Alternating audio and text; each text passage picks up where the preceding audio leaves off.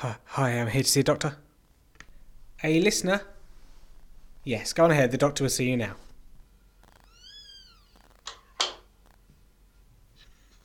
Hello there, please take a seat. And what have you come here today for? Um, I, I, I can't sleep at night. My, I can't I can't stop thinking about the NFL season. I just I, I can't get to sleep, and it's driving me crazy. Okay, and how long have you had this these symptoms for? Oh, oh, a couple of weeks ago, just when the uh, NFL pre- preseason started, I just I just need some I need some drugs. I need I need I need something to, to make it help me help me go to sleep. I, I can't do anymore. Hmm. Okay. Well, I think you might have uh, what is called NFL season approaching syndrome, and the perfect way to remedy that is to take one of these, the Full Ten Yards podcast.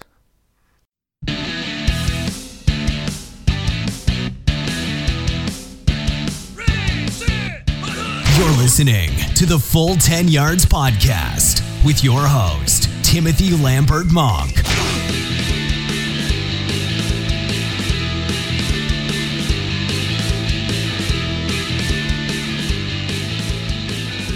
Yes, yes, we welcome you in. This is the Full 10 Yards Podcast, Saturday, 25th of August. Thank you so much for joining us.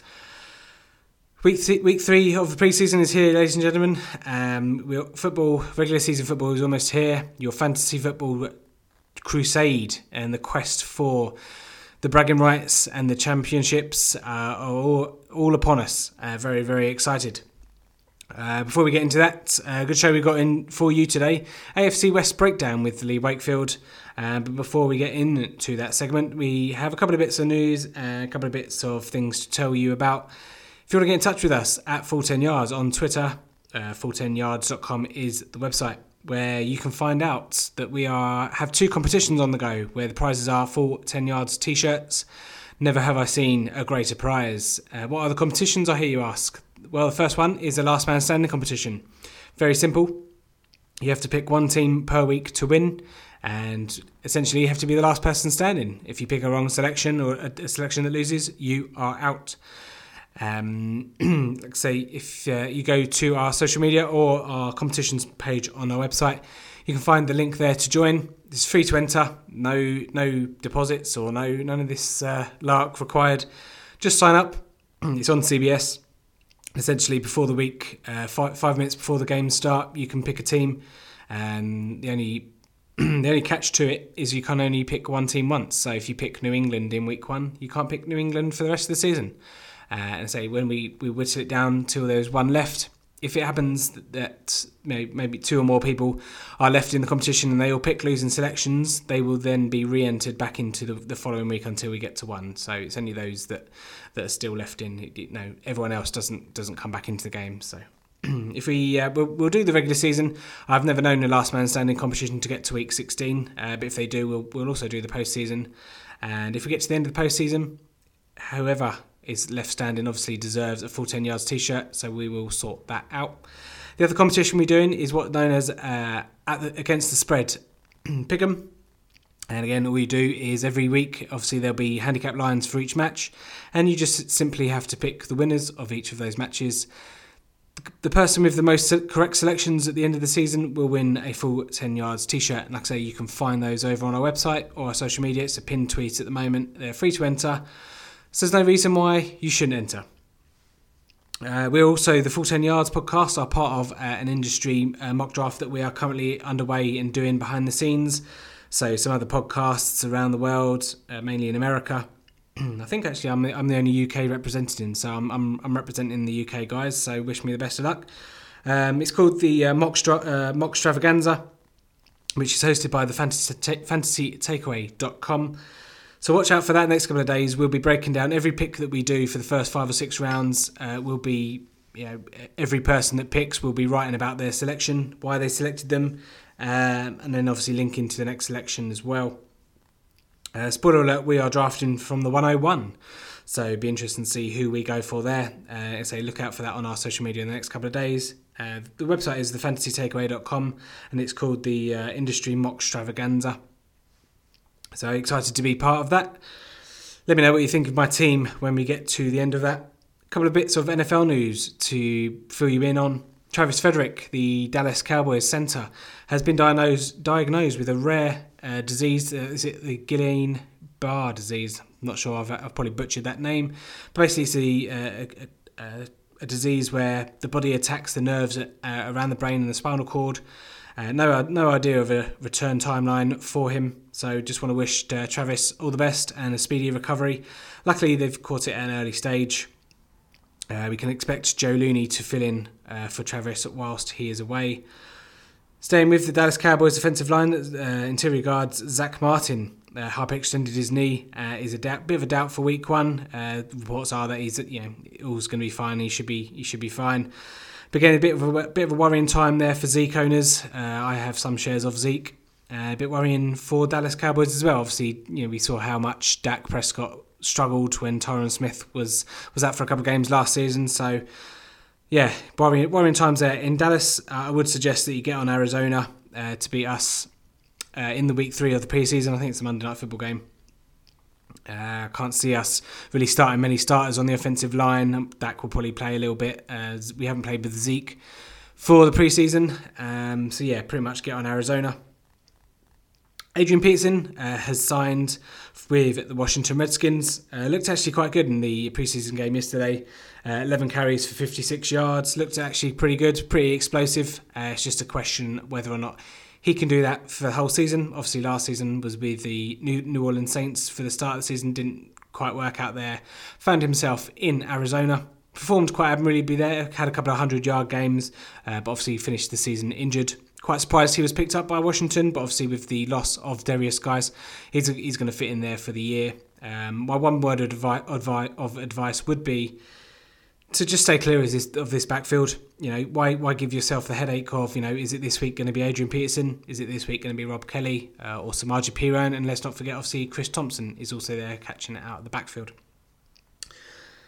Um, just a quick note, obviously, Adrian Peterson is only 31, 31 rushing yards away uh, from taking over Jim Brown um, on the all-time rush yards totals. So pretty much certain, obviously, he'll get that. But um, as as with regards to fantasy football teams, uh, this backfield is just a bit of a nightmare. So I would pretty much, I'd, I'll just stay stay clear. Um, yeah. Moving on to the Cleveland Browns, Josh Gordon has been activated from the NFI list. Um, it's reported that he'll now be at practice every day. Hue Jackson coming out saying that he's you know, he'll be at practice every day, but that doesn't necessarily mean he'll be practicing with the team. Um, the quote was that he's into the second place he needs to be of what of where he needs to be. I'm not quite sure what that exactly means. Um, Hard Knocks obviously may give us a bit more information when that episode comes out. Hard Knocks, of course, is uh, just as entertaining as the first episode. I think we're on week three now, uh, which I need to catch up on. Philadelphia, obviously, they played the, the Cleveland Browns, lost 5 0. Nick Foles returning to form, which was good to see. Um, calling it now, Atlanta Falcons win in week one. Um, Thursday, the 6th of September, Falcons go into Philadelphia and win. Um, New Orleans have released Terrence West. Why is this important? I hear you ask. I think he is going to Tampa Bay for a visit, which is actually quite interesting considering uh, Peyton Barber, Ronald Jones are there. But uh, Jonathan Williams looks to be in line for the first shot at replacing Mark Ingram for the first four weeks. Obviously, Boston Scott is there as well, uh, but Alvin Kamara obviously is the guy to own there. So today's podcast, AFC West preview and breakdown with Lee Wakefield. We're going to be looking at the Chargers. We're going to be looking at the Chiefs, the Raiders, and the Broncos. I can assure you we, we don't actually spend a lot of time on the Chargers because let's face it, we've we've flapped our guns enough over the off season talking and talking up the Chargers. So hopefully it's bearable. Hopefully you enjoy it.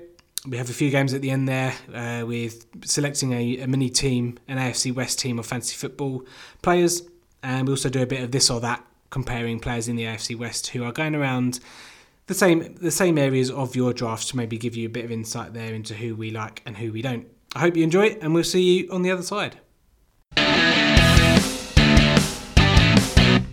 Okay, time to talk AFC West, and I'd like to say we have friend of the show Lee Wakefield back on with us. Lee, it's been quite a while since we last spoke. I uh, hope you are doing well, my friends. Yeah, very well, thank you. Yeah, it's been a little while, but uh, obviously we've been keeping in touch with our little articles that we've doing, been doing, uh, previewing all the divisions. Yes. Yeah, very much enjoying doing that. Yes, and if anyone out there wants to check those articles, they are. It's called Joy Divisions, and me and myself and Lee uh, take a look at all the divisions, how it play out in terms of fantasy and season season long as well, and make a couple of predictions along the way. But we're going to focus on one of those divisions today. We're going to focus on the AFC West, the home of uh, Lee's Chargers. So hopefully we won't spend too much of the podcast talking about those uh, specifically. Um, but we, we shall see how it goes. Um, okay, so let's start off obviously last season. Uh, Kansas City won the division uh, 10 and 6. Andy Reid does what he does in the regular season. Um, I, I, saw a stat the other day that Andy Reid's not lost, uh, not won less than nine games uh, since in his tenure in Kansas City, which was actually quite surprising. So uh, I know he has a bit of a reputation as a regular season guy, but I didn't realise obviously every season he's been there um, that they've done that that well. Second in the division, uh, Los Angeles Chargers just missing out on the playoffs, nine and seven, and followed by Oakland six and ten, and Denver propping up the division with a five and eleven uh, record. Lee, is anything anything from last season or AFC West that um, may yeah may, may change this season? Is any what's the main storylines for you coming into to, to 2018? Well, I think for me, like, the main storyline is that that um, it's all really changed. I think I think it's a very very different, going to be a very different looking division um, in terms of maybe how the how the standings end up and how the teams play. Yep. Because I think there's been quite a lot of change in terms of maybe like the quarterbacks, the coaching, um, and just generally all over the division really. Um, the only constant really has been with the Chargers, and they they've kind of not made a lot of moves. Obviously, they've not made any sort of head coaching or quarterback moves. Those are both quite set. But all all the other three teams have uh, have made quite a lot of changes, and uh, in the case of the Raiders, it's been like a little bit of an overhaul. Yeah. With uh, with obviously Gruden uh, coming back. Yeah, I mean, like, yeah, Oakland, Oakland are pretty much a very, very much a wild card this season. Um, I, I assume that you're in the same boat with me in the sense that we don't think they're going to do very much. Yeah, no, I, I'm, it's, it's it's really difficult to say, but um, I'm erring on the side of it's going to go wrong rather than it's going to go well. Um, it, it's one of those. Um, I was looking at their uh, sort of uh, moves that they've made and things like that uh, in preparation for the show, and it's uh, it's one of those things that Gruden's either going to be like an absolute revelation, it's going to go amazingly well, or it's going to be a total train wreck. And I, am like I say, I'm, like I said earlier, I'm just erring on the side of it being a bit of a train wreck. To be honest with you, yeah. I don't know if um, you can go back, sort of back to the future in American football and in the NFL, and it, will be successful. To be honest with you. Mm. Yeah, I mean, certainly one, one thing for for Oakland, uh, we might as well start. We, we can start with Oakland, I suppose, to start from yeah, we were going to start at the top. But uh, yeah, since we're talking about the Oakland, yeah, I mean, one, one thing that, that strikes me is obviously their defense. Uh, last couple of seasons has not really been. It's, it's been worse than average. I mean, last two seasons it's been in terms of yardage, it's been top ten of uh, worst uh, worst defenses. So it's got you know you've got you got things to fix there. Khalil Mack, the holdout, not really doing much uh, in the way of helping Oakland, and Jon Gruden kind of is a bit cutthroat. Um, so I wouldn't be surprised to see that kind of rolling on into uh, the regular season. Obviously, Aaron Donald just I think just got paid as well, so maybe then you know uh, Khalil Mack's got something to kind of aim for. So you might you might see a resolution. But um, yeah, Oakland for me. Poor defense. Although one bright, I think one shining light last season was Marshawn Lynch. He kind of rolled back the clock a little bit, despite you know a, a dodgy offensive line. Derek Carr not performing to what maybe uh, people kind of expect out of him. Um, but yeah, coming into 20, 2018, there's quite a lot of old school guys coming in. You've got Jordy Nelson coming in, you've got Doug Martin coming in, uh, and it'd just be quite interesting to see kind of what kind of offense they they employ in 2018 season. Yeah, like you say, it's, it's been the defense that's been the problem for Oakland um, over the last like few seasons. Um, like you say, mainly in the secondary. For me, obviously, they had no Gareon Conley, who missed a lot of time with injury and a bit of legal trouble last year. Sean Smith was pretty bad, uh, who would have been in the opposite corner, and he's now been cut. Uh, Reggie Nelson at free safety has been a bit iffy. Um, their other safety that they've drafted, uh, other safeties that they've drafted in um, uh, Keanu Neal and uh, Obi Melifonwu, they've not quite worked out. They've had a bit of injury trouble themselves. I've been reading a little bit about Melifonwu, um, you know, not looking great in camp as well. So maybe he's on the bubble after only a couple of seasons. Um, so yeah, that secondary is just going to cause problems, and obviously with the way that the other teams are set up, obviously with Philip Rivers obviously being quite a you know a good passing attack in, in Los Angeles for my Chargers, and then obviously with the Chiefs as well. With the, like I say, they obviously changed and changed their tact, and Patrick Mahomes is going to be um, you know, it's going to be quite a lot of a, it's more, more throwing offense now and more of an explosive offense, and that's going to cause uh, Oakland's secondary a, a, few problems as well. And then flipping over to the other side of the ball, the problems for Oakland is last season the, the stars, so to speak, of Amari Cooper at wide receiver and Derek Carr. They were they were um, you know well under par really, especially Amari Cooper. You know he's he's uh, had a bit of an up and down career so far in his, his short career, but he's, he's not lived up to the hype of and, and his draft position of being you know, fourth overall pick when he came out. Yeah. So yeah, it's um, it's it's looking uh, you know it's not been a good um, season to follow on from from Oakland. Um, like you say, the Khalil Mack situation is really um, really interesting. I think he was kind of waiting for Aaron Donald to to uh, sort of make his set, set the benchmark in his negotiations, maybe. Yeah. Um, that's that's obviously something they're going to have to meet, and it's a very high bar that that's been set. Yeah, absolutely. So yeah, obviously just to fill in a couple more holes. Obviously going into 2018, Michael Crabtree no longer there. He was the main guy at wide receiver position last season, 58 receptions, 618 yards and eight touchdowns. Amari Cooper, although you know, he had that had the massive, massive game against Kansas City where he, I think he had over 200 yards and a couple of touchdowns. So if you take that away, uh, Amari Cooper finishes with under five 500 yards and you know five touchdowns or something like that. So it, the move the move to get Crabtree out of Oakland kind of puts all the chips in Amari Cooper's kind of part of the table. So it'd be interesting to see if he can get over the catching problems he had last season, and you know whether he can he has the confidence to to shoulder the the passing attack. I don't really think Jordy Nelson is going to do too much. He was kind of finished in Green Bay last season. Um, didn't have a didn't have really have a great season. He's not a guy that's going to separate. Um, like I say, yeah, Marshawn Lynch is still there. Over 200 attempts last season, and whilst that's not the highest, I think going into 2017, it was known that you know they weren't going to give him a full a full workload because of the the age uh, and the years that are racking up on him. But certainly, if you looked at his his run, uh, went for a touchdown against Detroit in the it was I think it was Detroit in the first preseason game that called back on a on a holding flag. It looked like he was a lot leaner and he was a hell of a lot faster because he whizzed past that defensive back. Don't know if you saw it. Yeah, Lynch has Lynch has looked pretty good to be fair. Um, but it's like you say, it's you know he might be in really good shape, but he's still you know the wrong side of thirty by by a few years now, and he's just not going to be able to shoulder that load just going forward. Or it would be it would be definitely booking the trend if he did so. Yeah. Um, and you know whether they can, can sort of spread the carries around enough to get get decent enough rushing attack to cause any problems is, is another thing altogether. Yeah obviously it's probably the way that Gruden's going to go because he's trying to go back to, to the real old school. Um, so it's going to be a lot of smash mouth, sort of uh, run first. So Lynch might be, be up for a lot of carries, but it's whether his body can hold up yeah. and uh, and you know he can still bring in the yardage through that.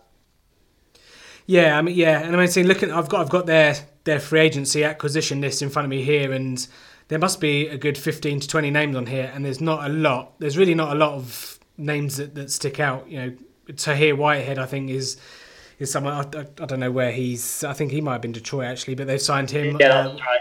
Yeah, yeah, him. yeah, but apart from apart from Jordy Nelson, maybe Doug Martin, who are well over the age of thirty, is not really.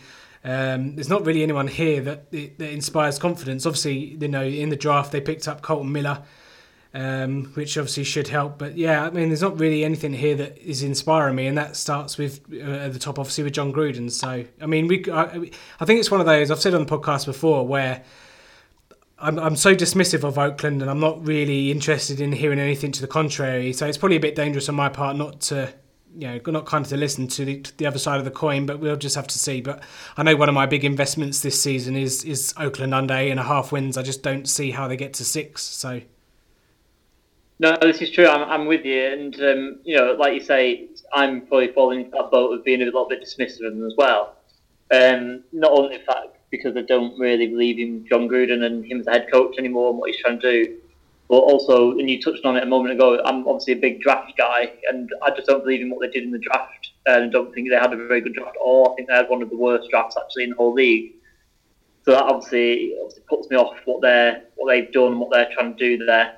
I just don't really understand it. I mean, even if I don't like the players per se in any team um, who they draft, I at least like to be able to see sort of where they were going and see the logic behind it. But with with their draft, I didn't really see the reasons behind the picks and things like that. So it kind of puts me off from that.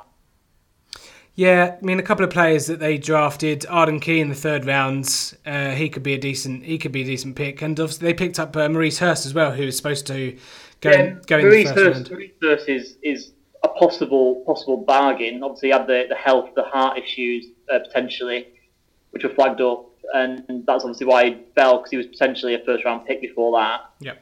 That that that's the only pick that I actually really like. I'm not a huge fan of the Arden Key pick, although he does have a lot of upside, and you know for a third rounder he could end up again being a little bit of a bargain. But he had so much like weight problems when he was at LSU.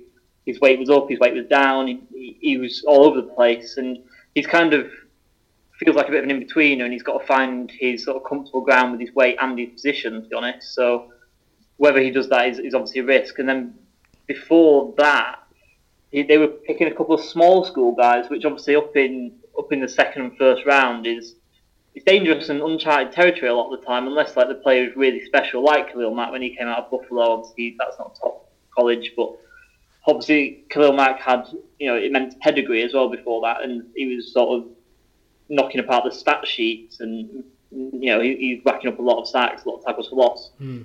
But the guys that they picked in those positions weren't really doing that. So it just like I say, that's what I mean. The logic just kind of wasn't there for all to see for me. Yeah.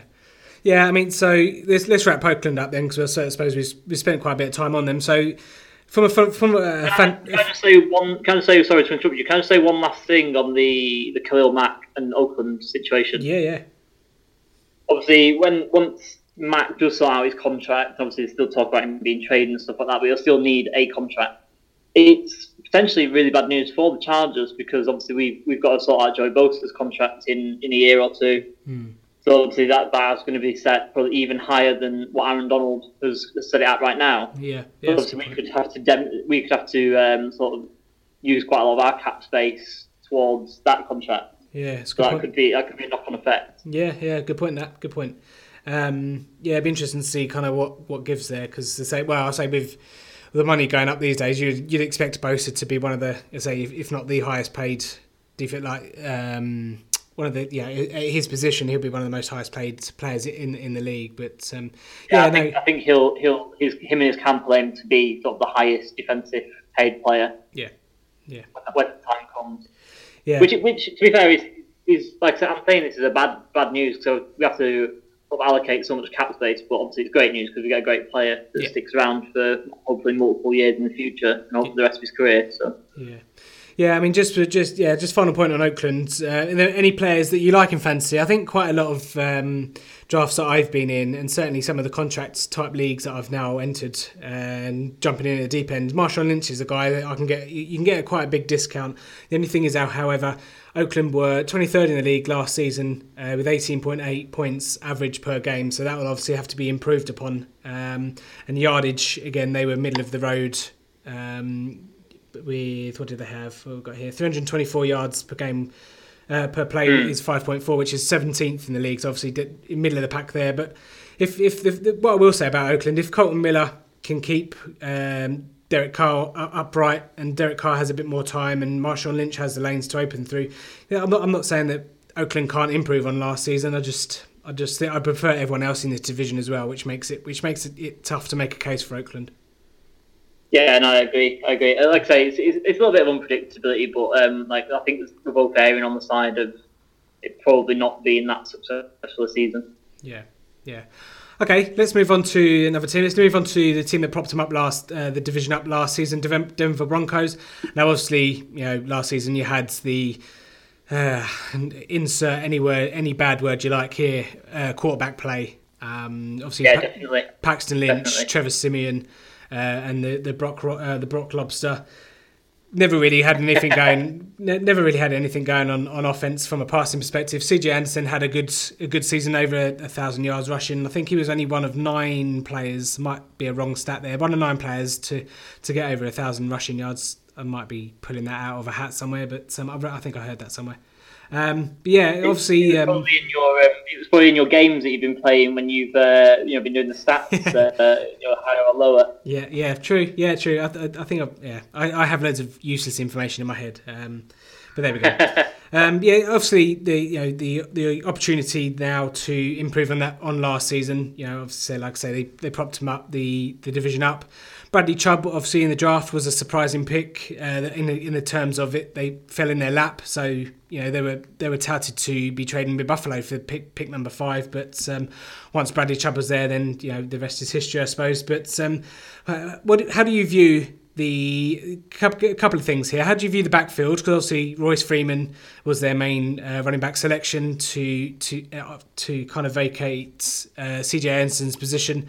Uh, but you've still got Devontae Booker there. Phillip Lindsay is a guy that um, is maybe one for deeper leagues. I've heard a lot of good things about him.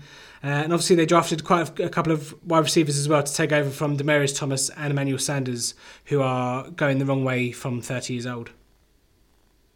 Yeah, their backfield's quite interesting, actually. I think it's going to be um, a bit more of a committee um, moving forward. Obviously, they drafted Freeman. They got him at quite a quite a sort of bargain position as well in sort of like the mid rounds. Um, but I think I mentioned this before. He's he's doomed because he's picked number thirty-seven as his number, and he's a running back. So that just that just can't work. um, but you know, in all, in all seriousness, no, he, he, looks quite a he looks quite a good a good pick. They've still got uh, Devontae Booker. Uh, this, so like I say, it's going to be a bit more of a committee. You know, maybe someone will emerge from the pack, um, and you know, someone will, will take the job for their own. But it's a, it's, a, it's one of those things that's going to take a little bit of development. I think it's not something that's going to come uh, right away in week one. Um, just touch on yeah on, the wide receivers that they picked. I, I really like their plan uh, with that.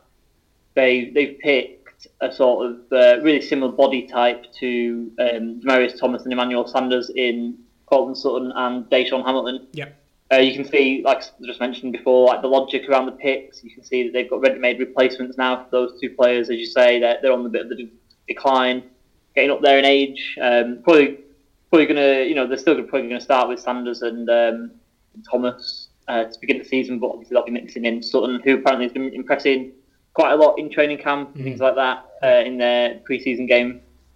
And um, you know, and Hamilton will come along as well. And I think in general, the Broncos had a really, really good draft. Uh, a lot of players in, in there that they picked that could, um, you know, have a, have quite a big impact. I think next season will, will hinge on how quickly they can impact the you know the starting lineup. Obviously, like they've got Chubb, Freeman, the wide receivers. Then also um, Isaac Yiadom the corner, and also uh, Josey Jewell will be a decent linebacker, I think. Um, you know, so they've got they've got a group there of five or six players that you know I, I certainly did like in the pre-draft process, and you know could have an impact moving forward. Yeah, I really like that. Yeah, yeah. Isaac Yiadom, obviously, um, he's looking to replace Aqib Talib. Obviously, he's now in uh, Los Angeles. But yeah, I, I also saw about the um, the hype train around Courtland Sutton. Uh, obviously, he's getting rave reviews in camps.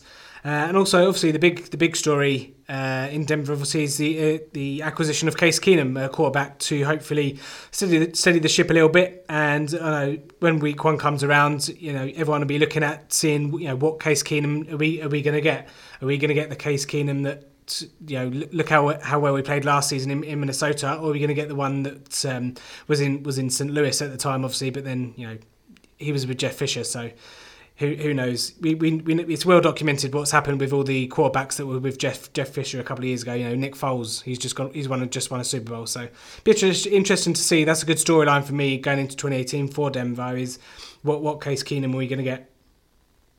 Yeah, exactly. I think I think a lot hinges on that as well, and you know, Case Keenum's been a bit of a journeyman, and he, he became like a very, very high efficient quarterback, highly efficient quarterback last year. But was it down to the system? Was it down to him finally maturing? It was. It's a bit of a.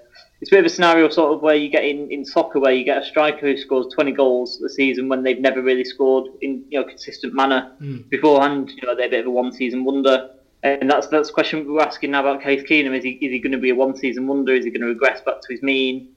And uh, you know go back to his, his days in St. Louis, like you were saying, when he used to play in Houston, and uh, you know regress back to being just a, middle of the pack, you know, high end backup kind of player that they're now paying and hoping to be the starter? It's a really difficult question. Um, yeah, you know, I mean, it's one that it's one that's gonna it's gonna rumble on until he can prove it. Really. Yeah, I mean here here are his stats from last season. So he had uh, 325 completions from 481 attempts, 67.6 uh, completion percentage, which is only second to Drew Brees. So that's not actually too bad um, yeah. on, on, the higher end. Yeah. So 32.1 attempts per game. Could, could possibly see that being replicated in Denver. You know, um, they're not always going to be leading, so they're not always going to go on to the run game. But you've got guys in the backfield there that can catch passes out of the backfield as well. So wouldn't um, wouldn't particularly surprise me to, to see that replicated. Had 22 touchdowns and seven interceptions, which is you know not, not, they're not terrible numbers. They're you know without sounding cliche, they're probably game management numbers, but just making the throws when you need to. But he threw the ball quite a lot, so um, you know, I was quite surprised that those numbers on the touchdown percent were, were quite low. Uh, but and I suppose the interceptions were quite low as well, considering how many times he threw the ball. But um, yeah, be interesting to see see what how how Case plays there, but also you know kind of what playbook they kind of give him or what they kind of install there. Mm, yeah, exactly. I mean, like I say, it's not explosive. It's, no. It is game management, and that's probably what Denver are going to look for him to do. They'll probably look to get back to what they were doing when they were quite successful in getting Super Bowls in being sort of a defense first, yeah, uh, game management, sort of run the clock kind of team. Just to just to touch on the elsewhere in the quarterback uh, room in Denver, um, I've noticed that they. I noticed this yesterday. Actually, it's quite funny. I noticed there's a GoFundMe page for Denver fans to get to sort of uh, build up six hundred thousand dollars to get Paxton Lynch cut. uh, they weren't very they weren't very high. I don't, I don't know how long they've been going on for. They weren't very high up on the target, but one one really funny thing that I did notice that one of the donations was from a guy called Chad Kelly. Oh. oh so I don't know. If, probably not the real Chad Kelly, but uh, by all accounts, he has he has been uh, doing really well in, in training camp. He is moving up the depth chart, and Paxton Lynch is going the other way. So behind Case Keenum, that you know, if he doesn't come off, then there's going to be a bit of uncertainty who will be sort of the backup and the primary primary backup to Keenum. Mm. Really, so it, they, have got a, a, lot of eggs in that basket for me. Yeah, I mean, and, and dare I say it, you know. Brock, Brock uh, Osweiler has uh, some big, uh, big. Uh, Case Keenum's got some big boots to fill in. Brock Osweiler going out the door, but um, we'll see. We'll see if he can put on his size two shoes. But um, yeah, let's uh, let's move on. just uh, just before we move on, actually, what what do you see the expectations for the Broncos this year? Obviously, the defense. You've got Bradley Chubb and Von Miller. They're going to get a lot of sacks, and uh, their defense isn't actually that one of the one of the worst ones. It's not obviously quite the uh, the one that, that took the Super Bowl for for Peyton Manning way back when. But um, yeah, I, I, suppose the playoffs is a is a realistic uh, tar- target for them this season. They uh, see the way I see it is they've not got a terrible team but I think they they have a lot of they have a lot of variables. So obviously the Keenum variable, there's the variable of how much they can get productive production wise out of their, rookies. Um, and then they're obviously in a division where they probably got they're probably the third best team in the division on paper.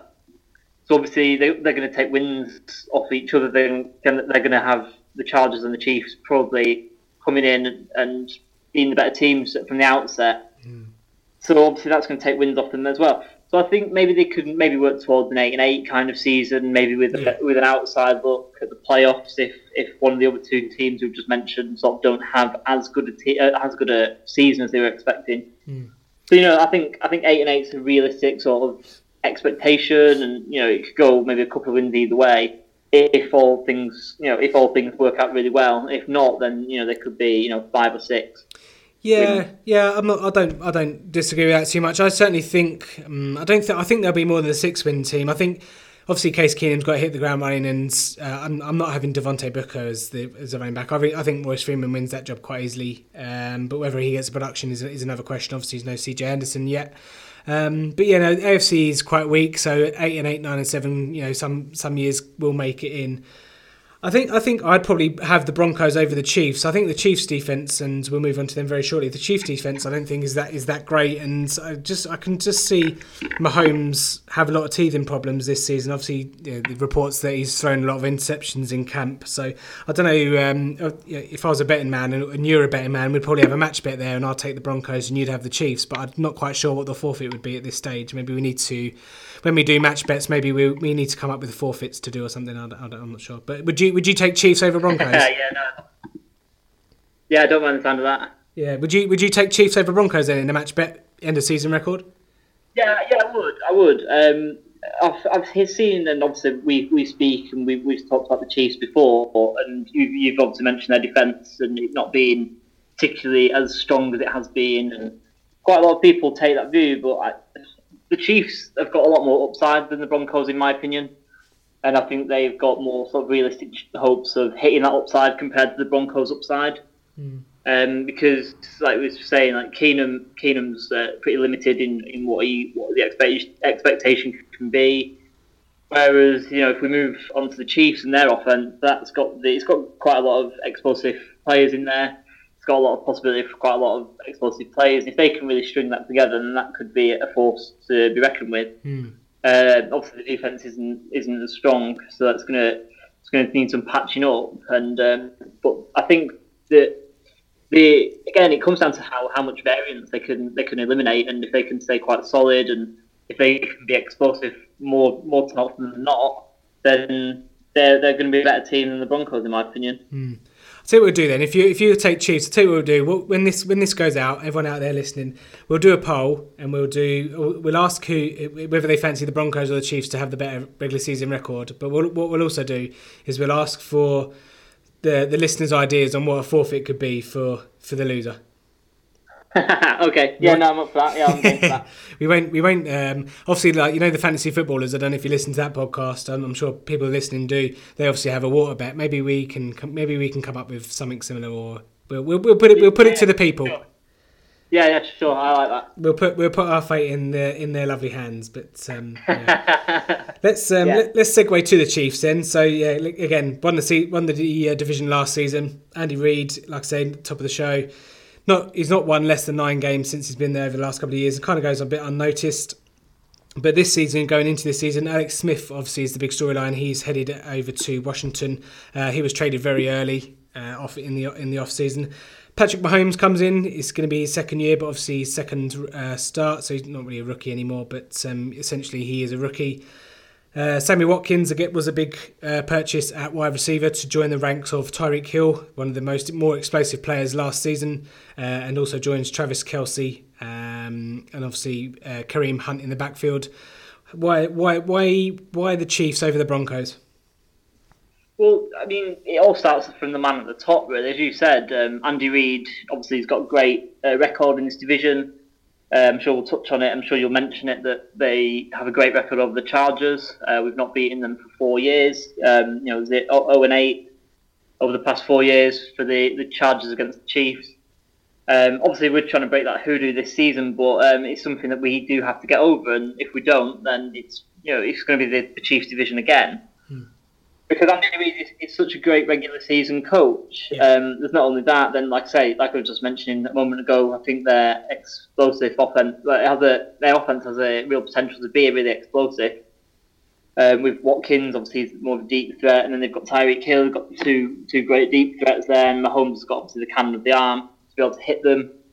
Uh, obviously got last year's rushing leader. I know we've touched on him in the past when we've been talking about fantasy and things like that, and how he might drop off slightly, but I do think he's still going to be a bit of a force to be reckoned with. And um, obviously, you've got Travis Kelce. And, you know, when when when are we going to start talking about Travis Kelce actually? Considering that Rob Gronkowski is always injured, when is he going to be considered the best tight end in the league? Mm. Um, you know, that's that's another factor. You know, they've got the the pieces on offense on the skill positions to be really good. Like I said, it depends on. There are a lot of high variance players in there with with the likes of Hill and Watkins, and you know, does does um, Kareem Hunt fall off a little bit?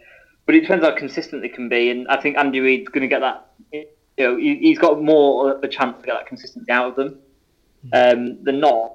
The problem might come is that they've lost Matt Nagy to the Bears, and obviously his offensive coordination. Yeah.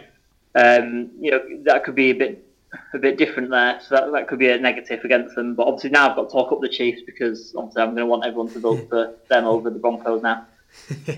yeah, I mean, going back to last season, there was there was sixth in total points, 415 total points in the season, uh, ranked sixth best.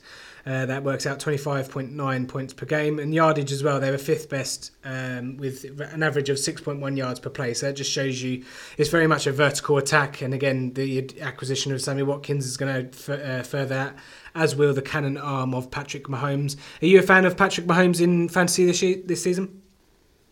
Um, yeah, I could definitely, I could definitely get behind a little bit of that. He wouldn't be my first choice, or maybe even second choice.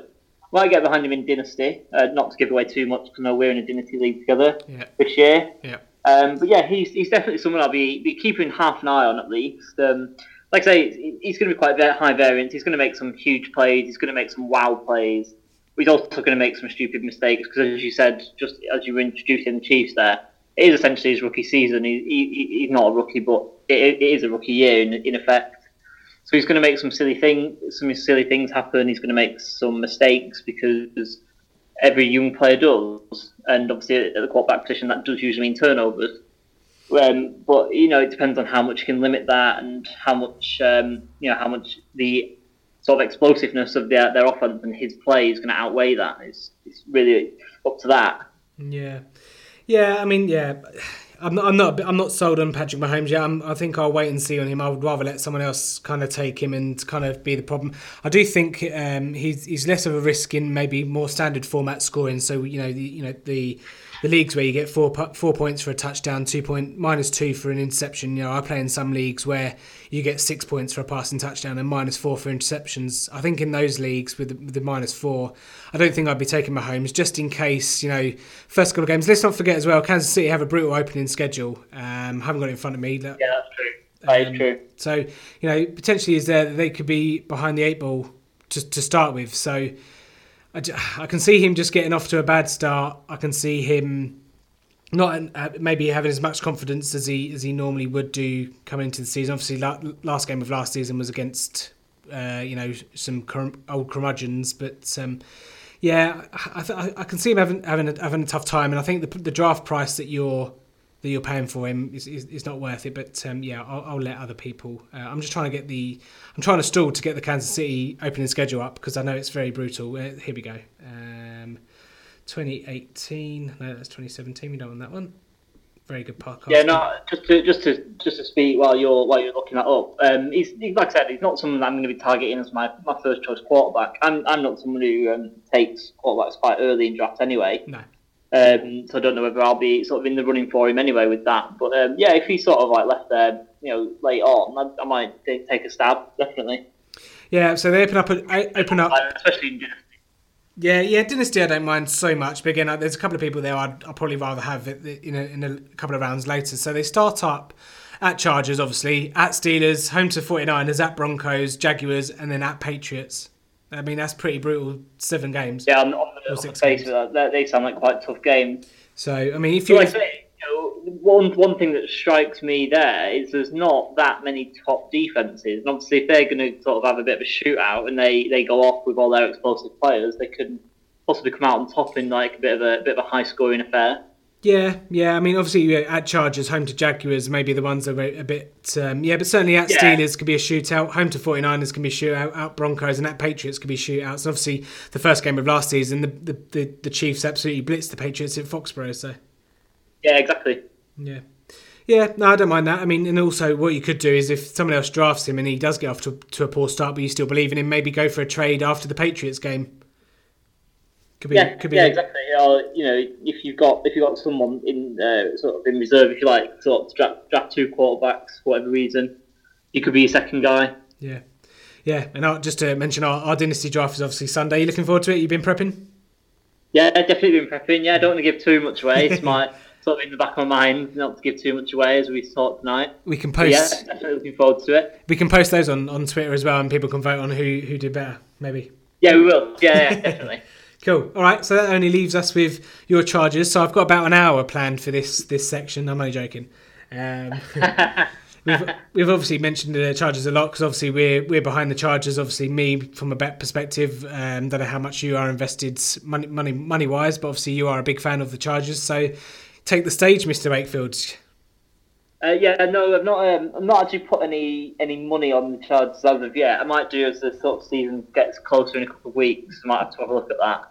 I like to get um, preseason out of the way before I start doing that because obviously injuries can happen, yeah. as we well know. Yeah. Um, so yeah, not not really doing anything like that. Obviously, there's always that element of do you back your own team? So it's another thing that to bear in mind. Yeah. Um, but yeah, no, looking forward to the season. Very optimistic as everyone who would have ever heard me sort of on these podcasts or been on my Twitter timeline or anything like that, everyone knows I'm quite a positive Chargers fan. So yeah, very much looking forward to the season. And um, I'm kind of glad that we've uh, kind of recruited you as a bit of a part-time fan as well. Now that you've uh, you've got the Chargers uh, hype train ticket. Part-time fan. I've, I've, i was a fan last season. Look what happened. One thing I would say about, about your Twitter timeline. So here's a question for you then. So who's going to have the better season, the Chargers or Leeds United?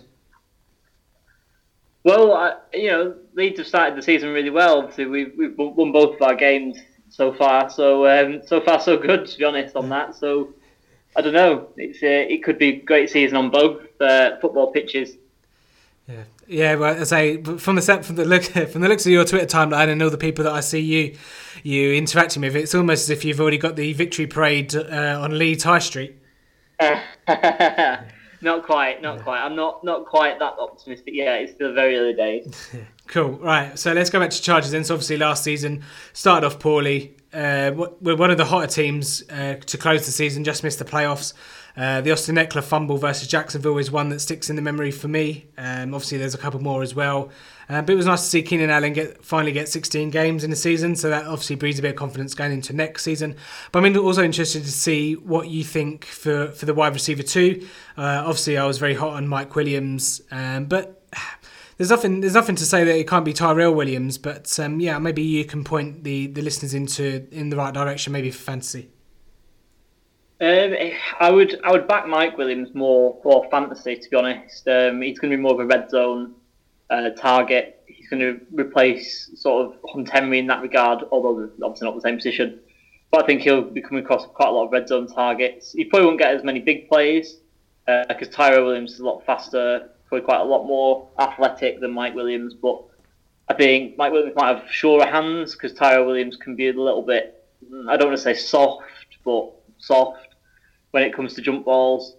Uh, so yeah, I'd, lean towards Mike Williams for, for fantasy purposes.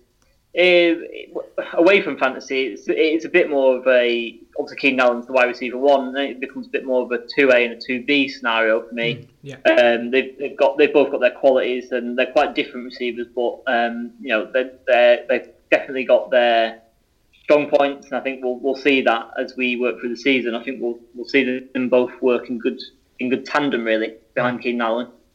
Yeah, obviously you got you got Philip Rivers, big old Phil throwing the rock still for the next couple of years. Um, I think he's a very good value in drafts. He's obviously a guy I take quite a lot over the years. Um, Keenan Allen, uh, like I say, 16 games last season, 102 receptions, 1,393 yards, and just just six touchdowns, which was actually quite surprising. But I remember he started off the season quite slow in terms of touchdowns, and then towards the end had a had a couple of monster games. Uh, Tyrell Williams and Travis Benjamin both getting four four touchdowns apiece as well, but not, not many so many receptions. But Tyrell Williams actually had quite a lot of yards, 728 on just the, the 43 receptions. And like I say, I think if you between Tyrell and Mike, Tyrell's going to give you the big the big plays, the high ceilings, but also the low floors. Whereas I suppose Mike Williams is maybe a bit more not necessarily PPR, but he's going to be a more consistent, if maybe a generally average, you know, lower points per fantasy per week. Yeah, definitely. And just, just touching on uh, Tyrell Williams, obviously, like you say, with the big playability, um, he went over a thousand yards when Allen was out in 2016. I think it was 1,007 yards off the top of my head, uh, which obviously quite quite decent in, in sort of in lieu of Allen. And then I think it was the year before, in his sort of first season where he first came into the, uh, into the team, he had one touchdown. I think it was an 80 yard touchdown, um, and that was one of only a few catches that he had. Uh, but yeah, it just shows that he's got that big playability sort of straight off the bat with him as soon as he came into the into the, onto the roster really. Yeah. Um, so yeah, like I say, you're going to get that high variance in him. Mike Williams is going to be a bit more solid. Um, just touching on Keenan for a second. Um, I don't know whether this is something that you've looked at in the past. Obviously, you speak to Adam, and uh, obviously have quite a little bit of uh, betting uh, sort of going on. Yeah. Um, but yeah, well, I think Keenan Allen might be a decent bet for receptions leader come the end of the year. I think he's going to get well over 100 catches. Hmm. As uh, you know, we've looked to force feed him a little bit, especially like you say with the absence of Hunt Henry. Yeah, no, it's not bad. It's not a bad shout. I, I can't remember seeing any most receptions price anywhere, but it might be nearer nearer the season. Yeah, but you say when he when he's healthy, plays 16 games. Keenan Allen always has that. Will will have over 100 uh, receptions because he you know he's a he's a separator. He gets free and he's a big guy. And Philip Rivers, uh, you know, has the trust of Philip Rivers, which is obviously a big thing in this offense. If you don't have the trust of him, you're not going to get the ball. So um, yeah, no, it's not not a bad shout. Don't mind that. Don't mind that a bit. Um, yeah, uh, no, it's, it's just something I thought of. Um, obviously, it depends on fitness, obviously, and whether we can stay healthy. But um, he looks to be in great shape from what I've seen you know, through training camp, things like that. He's been working a lot on his game. If you obviously you probably don't, but I follow him on Instagram. He's always working on his game. Uh, he's doing quite a lot of uh, work on his release, which is is one of the best parts of his game. And he's looking to refine that. And obviously, that's a big part of him as a receiver. So um, if he's getting even better at that, then it could lead to more catches and more yards. So yeah. good news for us. Yeah. So I suppose uh, I suppose there's two areas left uh, to kind of talk about with the Chargers. We'll, we'll, stay on the offense for just a moment. So tight end position, Hunter Henry's obviously gone down. Talk is Antonio and Antonio Gates hasn't signed yet, but there's talk of him coming back. Uh, he'd only want to be a Charger if he did come back into the league. I've heard I've, I've heard good things about Virgil Green uh, in training camp, but then again, you know, training camp everyone's everyone's looking good. Um, so just maybe one, have you got any updated thoughts on on the tight end position? Because we we spoke about it previously, but is any you know any any new thoughts that have come your way? Yeah, no, it, it doesn't look it doesn't look like Antonio Gates is going to come back. Um, the team have had talks with him, but they've not really progressed into anything material. Right. Um, I don't really see it happening, to be honest with you. Um, they seem to be set with Virgil Green, even though he's not a traditional sort of receiving tight end, been more of a blocking tight end previously in his career. Uh, but there was a little puff piece on Chargers.com uh, talking him up and talking up his sort of how he's building the chemistry with Philip Rivers.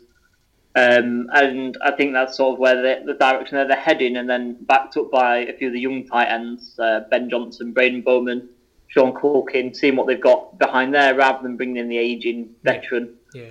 Uh, which obviously, if he stays a free agent, it can still be done at any point. It's not like it's we're any rush to do so. Um, quite interesting that they actually brought in a another, another tight end.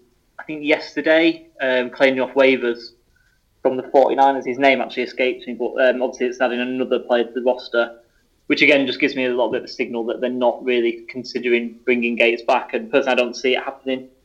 Um, just another little wrinkle on this little story is that um, Hunt Henry actually hasn't actually gone to IR yet. Oh, is he not? Okay. And there is talk of him, you know, possibly coming back for the playoffs if we're looking like we're going to get there. Um, I think he'll start the season on the pup list, which yeah. means he'll automatically miss the first six games, yeah. which obviously isn't a problem since he's recovering from an ACL injury. Um, and then, you know, if there's potential for a late season comeback, then I think that might be it. If, he, if as long as we're not rushing him back, and as long as you know, the team are in a good position, I think that could be be something that may happen. Not going to put any money on it, but it may happen. It seems to be the, the team are leaving the door ajar for that to happen at least. Anyway. Mm, yeah, it's inter- interesting. Yeah, so Virgil Green obviously as an acquisition as well. I think from Dem- was it from Denver? I think it was Denver last season. Denver, yeah, that's right. Three years, eight point six million. So not not really overly invested in Virgil Green. And say if he's a uh, a more customary blocking tight end, it'd be interesting to see. Actually, I haven't got the splits in front of me, but um, what they're how many times they ran in three wide receiver sets last uh, last season, but um, I, would assume that they may run in more three wide receiver sets this season if they're going to have a blocking tight end. So, be interesting to see how they uh, how they adjust and what their their offense kind of looks like. Um, I'll, I'll, have to get those yeah, and have, have a little look. I can definitely see more uh, wide receiver sets with, with three or four wide receivers, definitely. Yeah, yeah. I think that's how we'll try and compensate for that uh, the loss. To be honest, um, so obviously, if if Virgil Green sort of doesn't have it in him. He isn't really capable of having those receptions. I mean, no one's really going to have that those, those sort of kind of reception numbers on our roster at the moment. If that can't, then obviously we're going to have to compensate for another way. I think that's the way we're going to go, to be honest. Mm. Yeah, yeah, and as I like I say, and we, we both agreed that Chargers win the AFC West and win the Super Bowl. Yeah. Uh, I'm not not quite ready for that yet. Uh, I'm trying not to get too ahead of myself, especially since though you know, those the injury curse and things like that. And, um, you know, the Chargers always find ways to beat themselves, or they have done in the last couple of years anyway. So can't, Come on, can't get too far. It's, it's the, it's the preseason. It's the preseason. Get excited. Sorry? I say it's the preseason. Get excited. Well, you know, you know, I do, I do like to get a little bit excited, but um, you know, we've got to keep our feet on the ground somehow. Damn it, damn it, Lee! And, if, uh, if the we don't want don't want people reminding me of uh, how I was getting too too ahead of myself in the preseason, and then it all comes crashing down. damn it, Lee! If I can't have the the Cowboys, please let me have the Chargers. Damn you! I mean, I'm not saying it's possible. Obviously, it's very possible. I think we're still one of the better uh, rosters in the AFC. I think we've got a really good chance, but uh, I'm not going to give us the Lombardi yet. Yeah, um, I, I wouldn't be surprised actually with the, the injury curse that has hit the Chargers over the last couple of years, or the um, the Baltimore Ravens is another one that's been surprising. I wonder, you know, at the start of The Simpsons where uh, Homer leaves work. I know you don't like The Simpsons, do you? So this is probably point, this is probably lost on you, isn't it?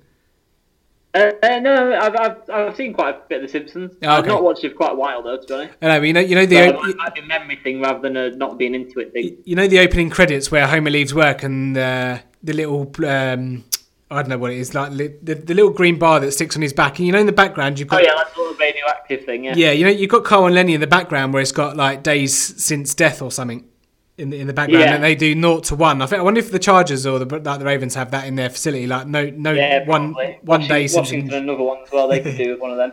days days since season ending, ending in injury, but um, yeah, Yeah.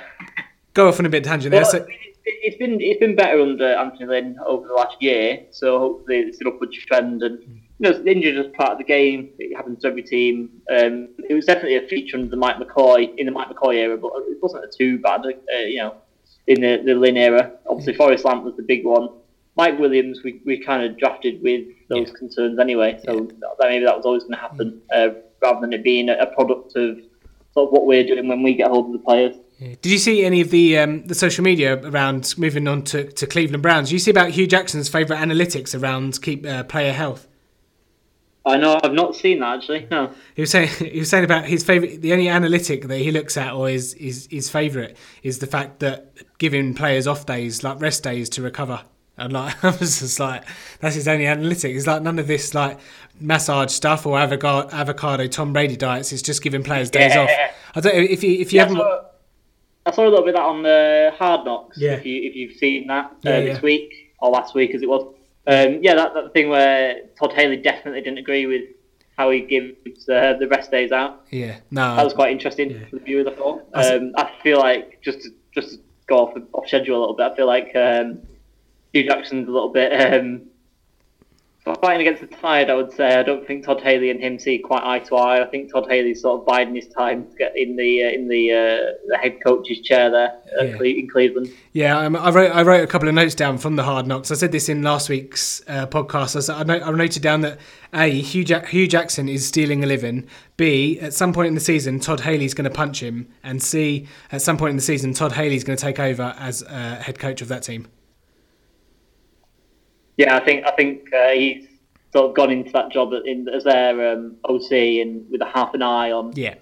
uh, the hot seat. Oh yes. being like roasting hot under the uh, backside of uh, Hue Jackson. Yeah, yeah, uh, yeah. As I watched that program, and I say I, I took some couple of a couple of more notes, but we won't. Uh, we we've we've digressed a little bit, so we'll bring it back to the. Uh, yeah. the, the AFC West. So obviously, uh, I can't remember what, what, what I sent you, but we're going to play a little game about a- AFC West, this or that. So I've picked a couple of positions, picked a couple of players that are going roughly in the same areas of drafts, uh, certainly that I've been in. Just want to get your your thoughts on who you'd go. Um, obviously, being being the West, you probably might pick a few Chargers, but you never know. So we'll start off at QB. So would you go Case Keenum or Derek Carr? Uh, what is it? Sorry, is this in fantasy? Yeah, yeah, fantasy football. Okay, uh, I would I would go for Derek Carr. Derek Carr, okay, yeah, interesting. Yeah, obviously they're both Yeah. going undrafted, so It, it, it depends. It, like we were talking about earlier, it, it, you've got a very sort of low low ceiling, high floor with Keenan, but you've got sort of a high ceiling with Derek Carr. And I, I always prefer a little bit of a higher ceiling, um, you know, for certain players, and I think quarterback's one of them. Okay, uh, Patrick Mahomes or Philip Rivers? Patrick Mahomes or who? Sorry, Philip Rivers. Yeah, Uh, I don't know. I, I, I, I'm inclined to say Patrick Mahomes. You know, wow, wow, which, wow, wow. which makes me makes me feel a bit uneasy. Yeah. But um, yeah, I think I would um, for fantasy purposes anyway. Call yourself a Chargers fan, Lee. You should be ashamed of yourself. And obviously, uh, that's a little bit of a note to whoever's going to be voting next week or this week, whenever that poll goes out. Nah, uh, nah, that's all right. Don't worry about that. it won't be. It won't be. It won't be till won't be till next week. You're fine. Um, okay, so running backs: Melvin Gordon or Kareem Hunt.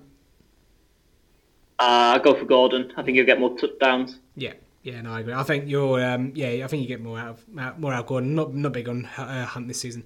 Never I really. think, might, I think that could be similar for yardage this year. Um, with Kareem having a bit of a drop off and Melvin going up a little bit. Hmm. Uh, but I think Gordon Gordon will get a lot more touchdowns. He's I think he's uh, going to get quite a few this year. Yeah, and of course, obviously, um, I know we di- didn't really mention it when we went through the Chiefs, but Spencer Ware obviously lurking in that backfield for Kareem Hunt as well. So I, Yeah, that's what we've that's another fact that we've, we've been we've uh, been over uh, when we were talking about our fantasy uh, yeah, sleepers and uh, possible busts as well. yeah. All right, next up, uh, Marshawn Lynch or Royce Freeman. Uh, despite the number, I'll go for Royce Freeman. I do think he'll win that, that job. Yeah, yeah, no, I agree. Tough, tough one. That. he just he's just not at 37 on a running back. No, no, very true. Um, yeah, no, tough one. T- tough one. That those two. I, I like. I like both. Um, I'd, I'd probably. I'd probably take the cheaper guy out of the two, maybe, which is probably uh, Marshawn Lynch. But um, yeah. All right. Uh, wide receiver then. Uh, last one. I've got I've got Go on. I've got, an, I've got an inclination towards the legs as well. To be honest, I think that's uh, it's definitely a factor for me as well. Yeah, yeah, yeah. Oh, everyone, everyone loves. Everyone loves. Um, you know, imagination. Obviously, Royce Freeman's not taken a snap in the NFL yet, so everyone kind of imagines what his workload and his production will be like, and they always overestimate. Whereas Marshawn Lynch obviously is at the other end of the career uh, scale. Yeah, yeah, yeah. So yeah, no, I, I get that. It's the same with every rookies every years in drafts and uh, fantasies. You know, the, everyone likes the shiny new toys of rookies, and you know, usually you get burnt a little bit. But um, yeah. Moving on to uh, wide receiver, then last one: Demaryius Thomas or Amari Cooper.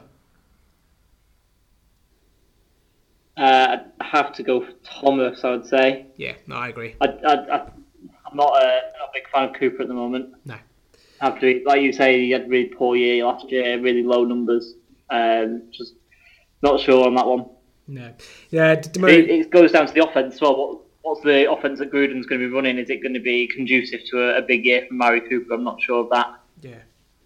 Yeah, interesting one. I say quite obviously, quite a lot of people are still chasing Am- Amari Cooper's upside over the last couple of years. He's obviously, you know, he's a he has a, a first class seat on the hype train uh, every year. So this year's no different. But I'll, I'll take Demaryius over, over over Amari, who's probably Thomas probably going maybe around later. But yeah, I'd, I'd rather have Thomas. Okay, so before we let you go, then Lee. So I, I don't, I can't remember if I sent you this, but I sent you a challenge to pick a quarterback, a running back, a wide receiver, and a tight end from the four teams. You can only have one player from each of the teams, and you can only use uh, what's considered an, an, early, two middle, and a late draft pick. So who who did you go for?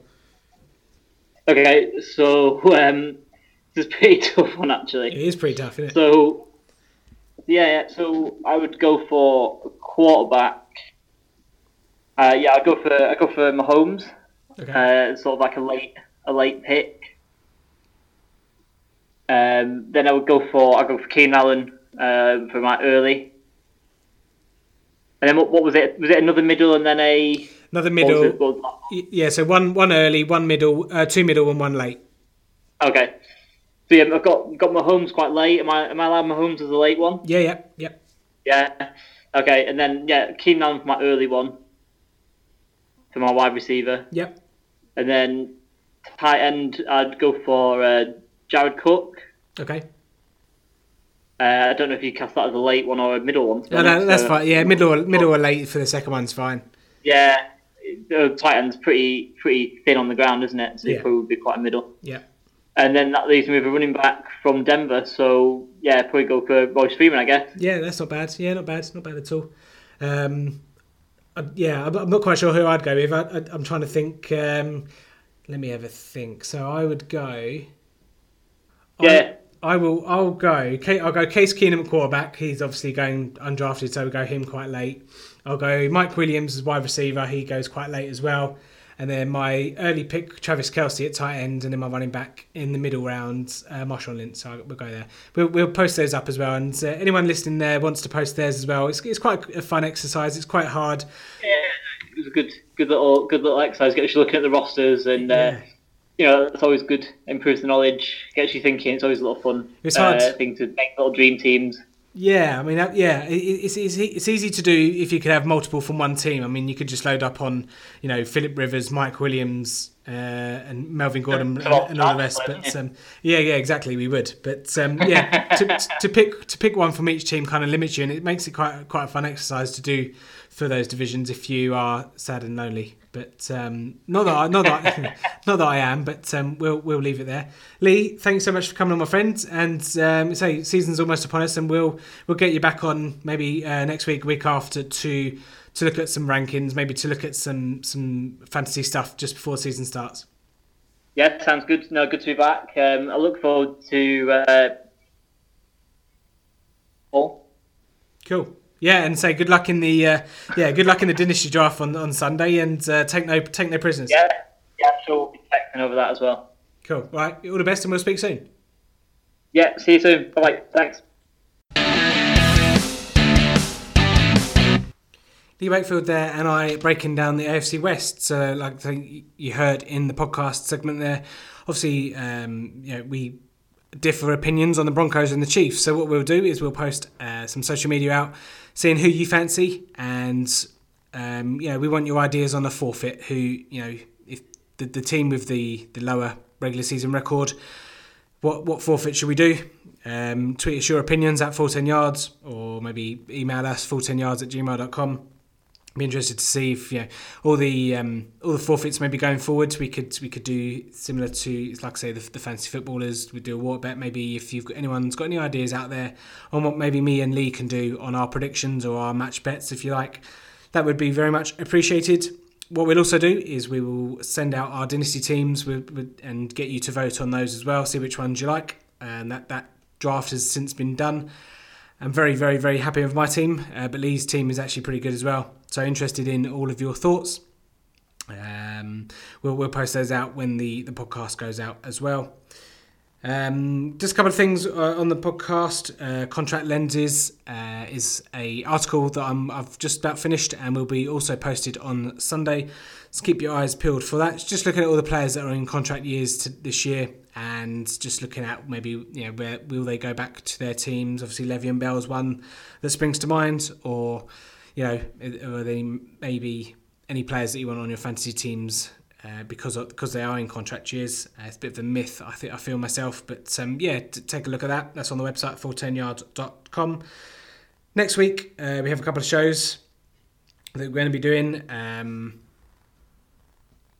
we also we Lee joins us back on the show and we're talking about my guys and wise guys, and these are five players or five um, fantasy football stocks that we are buying into and five that we are avoiding. So, you know, essentially that's showing our hands there uh, for drafts. So, if you're in drafts with me and are, you know, I'm, I'm in my home league next week, I very probably recommend everyone listens to that because those are players that I'll be targeting luckily we did this show, this podcast after the dynasty draft that we uh, that we did there because obviously uh, that, that that could have gotten quite interesting. Um, but some other shows obviously to look out for. We're going to be doing a bold takes uh, podcast. I'm also going to be having uh, someone come on and talk about their rankings as well. So if you're someone that's new to rankings or not, is not quite sure what goes into rankings or you know, how they how they're made and what, what goes into them. I suggest you tune into that one. That could be that that will be a great show. And also just to give you a bit, a bit, a bit of insight into what's going to be in, in our weekly. Uh, we're going to have two podcasts a week during the season. Um, so each week we're going to have one that looks at reviewing the the last week's um, set of games and the fallout from that, and maybe a bit of waiver wire uh, action as well. You know who to pick up, who to drop, and that kind of stuff. And we're also going to have a podcast looking at the previews, obviously previewing the week ahead fantasy players to sit and start, and we're going to have a, a kicker a kicker corner for those people out there that play kickers. Uh, a bit of a novelty item there for you, but we're also going to be bringing you all the latest on the betting and the lines, and we're going to be putting pitting our wits uh, with Adam from Touchdown Tips, giving you our best bets, and you can find those on the website. We'll post them up on there too. Before we let you go on this podcast, just a couple of pre-season kind of storylines. Just want to bring to your attention. Uh, Sam Darnold looks almost certain to be the Jets quarterback in Week One. Um, Teddy Bridgewater, who features on our contract lenses article that I mentioned just a moment ago, seems to be just playing for value and shop, kind of being put in the shop window. Sam Darnold has played actually quite well in the preseason, made some good throws. Watched the game against the Giants, or yeah, his snaps, made some good decisions. Um, looks looks well at home there in the pocket in the NFL, in the Jets team. Uh, Peyton Barber um, actually looks like he's going to start the season as the Tampa Bay Buccaneers running back number one, um, which is a bit scary. Um, he's running actually quite well. He had a good touchdown uh, in preseason. I can't remember who it was quite who it was against now, and I can't remember if it was week three. I think it was week three um, against maybe the Lions. I think it was. Uh, it was a 15 yard run. Um, but he's, he's looked sharp in preseason. Obviously, he ended the last season, 2017, pretty well as well. Uh, Ronald Jones has not done much to kind of force his way into the team. He's not been able to catch passes. Um, I think he's struggling to pick up the playbook, quite honestly. Um, so he might be one that, that shines towards towards the latter part of the season. One rookie uh, running back that is showing his worth is Royce Freeman. Fully expect him to be out. Uh, who is it? Devontae Booker and Phillip Lindsay and who's the other one? D'Angelo Henderson, or I think that's running back, uh, wide receiver. I can't name name escapes me. But yeah, Royce Freeman has had a very very impressive preseason. Um, you can see you can expect his average draft position to rise if you're drafting this week. Um, or next week, or just before the season starts. But he's a guy that's um, out of this out of this rookie running back class. Um, yeah, everyone else seemed to be pretty much falling apart. Rashaad Penny, Derrius Guice obviously down with injuries. Saquon Barkley tweaked a hamstring and is not going to play in the rest of the preseason. So if you're taking him at fifth or sixth overall, I'd be a bit worried. Although you know, I can't see him missing any time unless he re-aggravates it when he plays. But yeah, this this rookie running back class just seems to be one to avoid. Uh, Royce Freeman's really the only one that's shown himself to, to prove of, of any worth, um, which is quite surprising considering how well regarded some of the running backs were in this class. Obviously, it was it was touted that a couple would go in the first round. Um, obviously, Rashaad Penny was was one that did. But yeah, a bit worrying for those running backs. So uh, my, my advice would probably be to to side on the way of the veterans. Obviously, they've been and done it, seen and done it all before. They've got the t-shirt. They haven't got a full time full ten yards t-shirt though. However, uh, but they're just a couple of storylines that I've, I've I've picked out over the course of the preseason. Where once week three is finished, uh, next week we'll we'll go through the winners and losers of the preseason, go through a couple of results, a couple of players uh, that have done well, done poorly, and give some stats behind that as well. As we obviously, of course, are in the middle of draft season.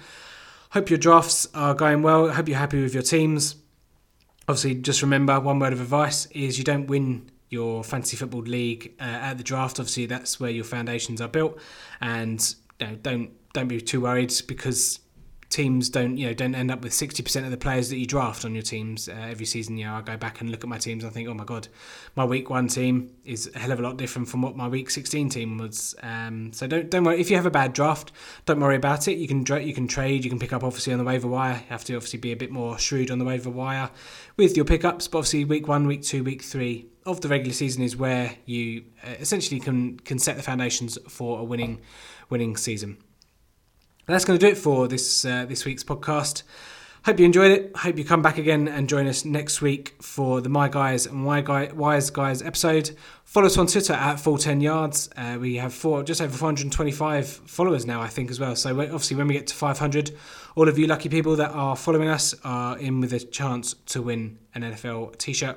Uh, sorry, an NFL jersey, um, which is very much on the horizon. But again, I just want to say, yeah, thank you so much for all your listens, all your support. Really appreciate it. Makes it all the worthwhile. Really enjoy doing it. And again, yeah, we'll see you next week. In the great words of Kevin Cadle, it's bye bye for now. Bye bye.